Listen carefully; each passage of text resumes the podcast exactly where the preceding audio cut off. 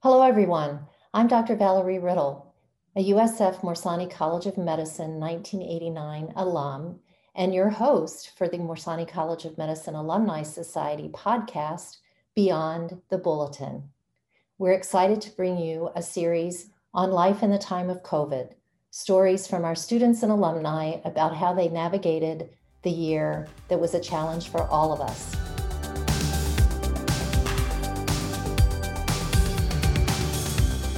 We are talking today to a first year resident, Sarah Goodman, who comes to us from Florida Atlantic University. And we're going to talk a little bit to her about her experience with life in the time of COVID. So, Sarah, why don't you start us off by telling us a little bit about how your fourth year of medical school down in South Florida ended, and then we'll talk a little bit about your transition up to Tampa. Sure. So, uh, you know, definitely not how I had anticipated it to be ending. Um, but towards the end of my year, we started having um, the program kind of cutting back on what students were able to do. I was actually on my neurology rotation and remembered employees of that clinic coming in and saying that their kids were not going to be in school anymore. Um, but thankfully, I actually was able to do all of my rotations. Uh, the thing that was actually canceled was our orientation for transitioning to residency. All of that ended up then being online or just canceled, which then also meant that all of our social uh, events for our match week were ultimately canceled. And I was on the uh, student council. I was vice president of my class and had scheduled all of these wonderful events, but we had to have tons of meetings with the deans and ultimately had to decide that none of it could really happen. And I assume, much like the students here experienced, your commencement was probably virtual or some something that wasn't in person. Is that is that the case? Yeah, that's right. So we ended up thankfully doing something virtual. There was talk of us not having any kind of a commencement but we did do it virtual. They did uh, send us our diplomas in advance, and then we um, had some pre-recorded videos of people's speeches. Um, and then the deans ended up just saying our names one by one. So I got to have my graduation in the patio of my parents' house with my family all around. Well, I guess, you know, it's not ideal, but that's probably better than being alone in your apartment having commencement virtually, I guess. Yeah, we had talked that was probably actually some benefits that you didn't have to sit in uncomfortable clothes in a in a stadium somewhere just waiting for that one name to pop up for that family and friends that might be coming. Yes, in the sweltering heat of Florida in, in mm-hmm. that May time frame. yeah. So when you said the orientation was canceled, I'm assuming you mean after match, the, the program where you match sort of arranges some things to, so the interns get to start meeting one another. Is that what you were talking about? So that also ended up happening, um, but I was actually talking, uh, FAU has during the week before in the week of week of match week, we actually have um, different lectures and training on, for instance, what to do when you're a house officer, um, or how do you uh, tips and tricks for you know being an intern and working with other interns or getting around a hospital and um, kind of just ways to be able to prepare you to start intern year. And then USF obviously has a lot of opportunities for orientation um, and also social events that it sounds like you know previous years had. They did a good job at doing Zoom meetings where we could ask questions and meet with uh, other residents in the program, and a lot of just our virtual orientation stuff um, as I said, it happened virtually. There was very few in-person things in preparation for starting intern year. So what was it like to try to move in the midst of a pandemic and find a place to live? Interesting. Um, I was actually debating on whether or not I was going to be buying versus renting. And my father volunteered to drive out here um, to visit some places because I was on lockdown with my uh, mother, who is immunocompromised. So um, we were, I just was spending time with her. Um, so my father went out and looked at places, but ultimately, I just had uh, a manager from one of the condo complexes just FaceTime me and show me a room. And that's how I figured out where I was going to live. Wow. And how did that turn out for you? Are you happy with where you are? Yeah, it's a great location. I'm about two minutes away from TGH. So it's very easy to be getting up and going in the morning um, from there. But, you know, it's great. It has, it's right near Bayshore and um, it has this wonderful gym that actually has a dance yoga area and I, I do ballet and modern, so I love that. And um, there's a lot of, I'd say, people around my age there. Um, so I, I really do like where I ended up, uh, but um, I got lucky. Yeah, I don't, I, I don't think I have ever in my life moved into a place that I hadn't seen in person before I signed, you know, on the dotted line. So that had to have been a little bit stressful. So now that you know you've sort of made that move to Tampa, tell me a little bit about how the transition's gone into your intern year. And if I remember correctly, you're doing internal medicine. Is that right? Yeah, that's correct. Okay. Um, you know, I'd say the transition has been pretty smooth. You know, obviously, I don't know it to be any other way than how I am experiencing it um, the program has done a really great job at trying to really make the interns feel included and feel like we haven't missed out on things and to really help us with the transition probably maybe even more so than previous years because they knew that we were at a disadvantage this year um, but you know i think it's you just kind of go into the year and you just start working and start trying to make the most of it and live your life um, and you know time flies you know i can't believe it's already i'm already more than halfway through this year and uh, even though it has been in a pandemic i've still been able to meet people and uh, got to learn a lot in the hospital and uh, it has been a really great time so far. So i'm thinking back to my internal medicine training and you know we obviously didn't have covid. Have you have your rotations and your schedule been more or less what you expected they would be? Or did there was there any attempt to try to i'll say segregate so that you had certain times that you were really around covid patients and then other times that you you weren't so that you weren't kind of mixing and matching and they were doing their best to kind of keep people cohorted i guess is the word i'm, I'm looking for i'm just curious to know mm-hmm. how, what that looks like yeah, I think by the time that I had started residency, you know, that was already in July. Um, we were already getting a little bit more, I can't say used to it, but th- there was a somewhat of a routine in place by that point. So they were letting residents start to treat COVID patients. Um, but I have been pulled actually from rotations in order to go on to the COVID unit. Um, at TGH, we actually specifically just treat COVID if you're on that rotation. Um, but at the VA, that's where I did my ICU rotation, and I was treating both COVID and non COVID patients then. So um, I've had about eight weeks of treating COVID patients so far this year, uh, whereas I know some other interns I don't think have actually had any opportunity to, to treat COVID patients yet. Um, so I've actually had a lot so far, but it's definitely, you know, I wasn't able to have my palliative care rotation because I got pulled to COVID. Um, and I've been taken a little bit out of my medicine rotations for it as well. But it's also some great learning that I've had with doing the COVID wards in ICU.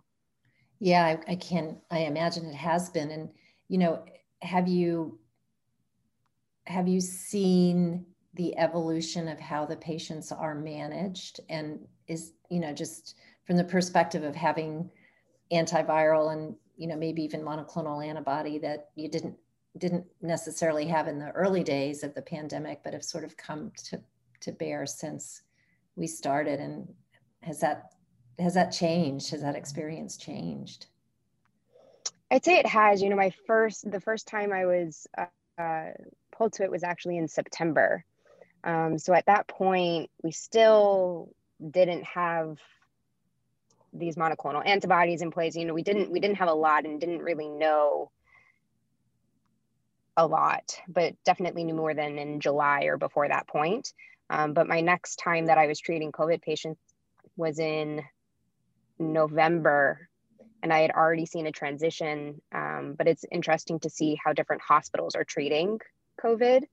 Um, but when I finally got back to TGH and treating COVID just, I think, two months ago, you know, we now have these monoclonal antibodies and the resources that we were able to um, give to our patients. And we were actually participating in even more trials that we could have our patients um, enlist in that I could see at different points that I had been treating these patients what we had available and kind of the treatments that we were um, advocating more so. You know, initially we were, I had multiple more, more patients doing convalescent plasma and I had none um, in the end just because we were moving away from it.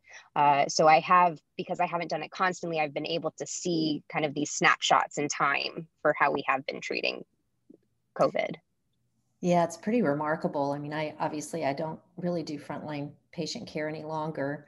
I did train in infectious diseases, and so there there are days when I'm like, man, you know, that's kind of what you train for to to be on the front line of something so cutting edge. So you know, I, I, I in some ways envy that for you. And in other ways, I think, man, I, I, I can imagine it must have been an incredibly stressful environment, particularly with people that are so sick and so many people that didn't make it. So just, it's just interesting. Did you guys have any, any issues with PPE early on or, or was it pretty readily available? Um, I'd say that it was more readily available than I had anticipated prior to starting intern year. You know, you were hearing the stories of New York and you're having one N95 for the entire week. And um, for me, you know, I'm able to get a regular surgical mask whenever I need that. Uh, at the beginning, if we needed N95s, uh, you had to actually go to a different part of the hospital and ask for some of them and you would get a bag and you would we would just use one a day and just be cleaning a face shield on the outside but you couldn't you had to have the same n95 that's still primarily the case but now they have them outside of the patient's room so we now have access to them more easily we do need to be exchanging it for whatever reason so i have seen over time the hospitals having more ppe so i haven't been so concerned that i'm not going to have access to it. Uh, but I'm always very judicious about how I'm using my PPE. Yeah, that certainly makes sense. I spoke to a couple of our alumni who who were in uh, the Bronx at Jacobi, and the story, you know, the, what you were hearing about New York and their in the early days with the PPE was exactly their experience. You know, they and they said to this day, even though they, they don't have those supply issues, they still kind of I'll use the word hoard. That's probably a little bit of a a little bit of a stretch, but they still sort of are very, you know, very much hold on to to their PPE because it was just so scary at early on for them. So it it sounds like the experience here was not that dramatic, but still, Mm-mm. you know, still cautious with with the use of it. So and you know i'm i'll go out on a limb and ask you a question eh, because i you know you said that your mom is immunocompromised and i i wonder what it was like for you just was it scary was it anxiety provoking how did you sort of deal with what i personally would perceive as a as a pretty scary pretty stressful adjustment that you had to make. I'm just curious how you managed through that. Yeah, um, you know, I'd say I'm still managing through it. You know, so uh, it was actually my match day which was almost a year ago to the day that uh, my father decided to move out and actually move into where I was living for medical school. And I moved in because he's a um, med peds rheumatologist. And so, with him still seeing patients and being around my mother, we didn't think that it was safe. So, at that time, I moved home with my mother, and my father moved into my place. And my mother has actually not left house since then. So, it's been over a year. Um, my father just moved in um, about four days ago or so. Uh, so, you know, I'd say for my family, we've been really trying to protect my mother, but that has been, especially at the sacrifice of my father. Thankfully, we're in South Florida. It's beautiful. Uh, my father comes home every night. And, you know, when I was still with my mom, he would come home and we would just eat outside on the patio, just separated. Um, so they've been able to, I'd say, cope with it but it's it's been definitely a, a process for us. Uh, it hasn't always been easy. I try to support my parents as much as i can even though i'm not close physically to them right now but um, thankfully my entire family has been able to be vaccinated. My mother does not have antibodies though so we we are being very cautious still but at some point, you know, we need to be able to live our lives and we always have to take on a certain amount of risk. And it's just about deeming what percentage of risk is worth it. And I respect my parents for what they decide. And, uh, but it's, it's, it was definitely and has been a challenge. Wow. I, I can't even imagine not having left the house in over a year. That's, that's amazing. But I, I thankfully understand. she has the dog and cat to keep her company. Yeah. Yeah, and it, you know, it's that's that is an aspect of stories that are very personal. So thank you for sharing that, and and not necessarily what we all have experienced. So, wow, I'm I'm a little bit speechless just thinking about the how that may have played out. So I wonder over time, you know, as more and more people become vaccinated or have natural infection and we get to a place i i don't know i'm not sure that this is right but it feels like this may end up somewhat like the flu where you know we're not going to have lifelong immunity. We're going to need vaccination at some you know some cadence over time. You know will will you guys be able to relax a little bit with your mom or is that do you, do you sort of feel like the post-traumatic stress of this whole thing may may keep you from being able to get back to to really what you would think of as normal. I hope we'll be able to relax over time. I actually just went home and had my step three exam and i was fortunate. I got vaccinated the second day that it was available to the country so i've been vaccinated for a while and um my and i'm very careful about what i do and I had been home for about a week prior and my mother just walks into my room and she's like, you know, this is this is ridiculous. Come give your mother a hug. So I actually got to hug my mom uh, oh. about a month ago or so.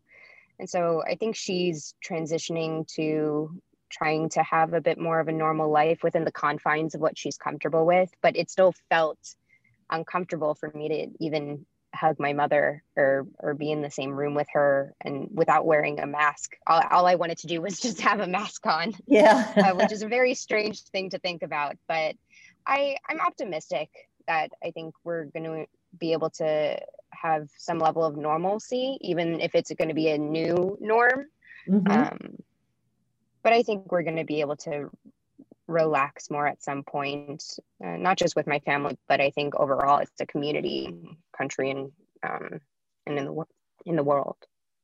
Yeah, I hope so. I I already feel less anxious than I did even six months ago. You know, with more and more people becoming vaccinated, I'm I'm almost done. I have one more to go. So I don't know but we are coming up on time. It's always amazing to me how quickly this time goes by when I'm talking to someone who's got such interesting things to share. But I wondered a couple things. One, any silver linings that you've identified, and you know, kind of anything you haven't shared that you think is important to share about your experience. Well, I'd say one silver lining. I know I've talked about my mother a lot, but uh, I got to spend about four months one on one all day, every day with my mother that uh, I would have never had that opportunity uh, if it wasn't for something like this. And that's going to be time that I will forever cherish. Uh, and that's something that I definitely remind myself of. And I think that this has made me probably even a, a stronger intern or resident physician that we have been able to kind of go with the flow, um, adapt to situations. Just for me, I love being in control. And so the fact that there's been so little control that we've had in this situation has really let me kind of grow as an individual.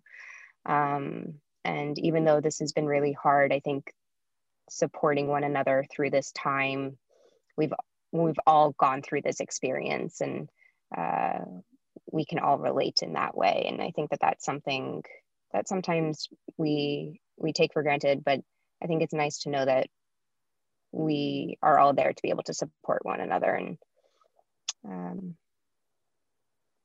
it's hard but we're going to get through it. Yeah i agree.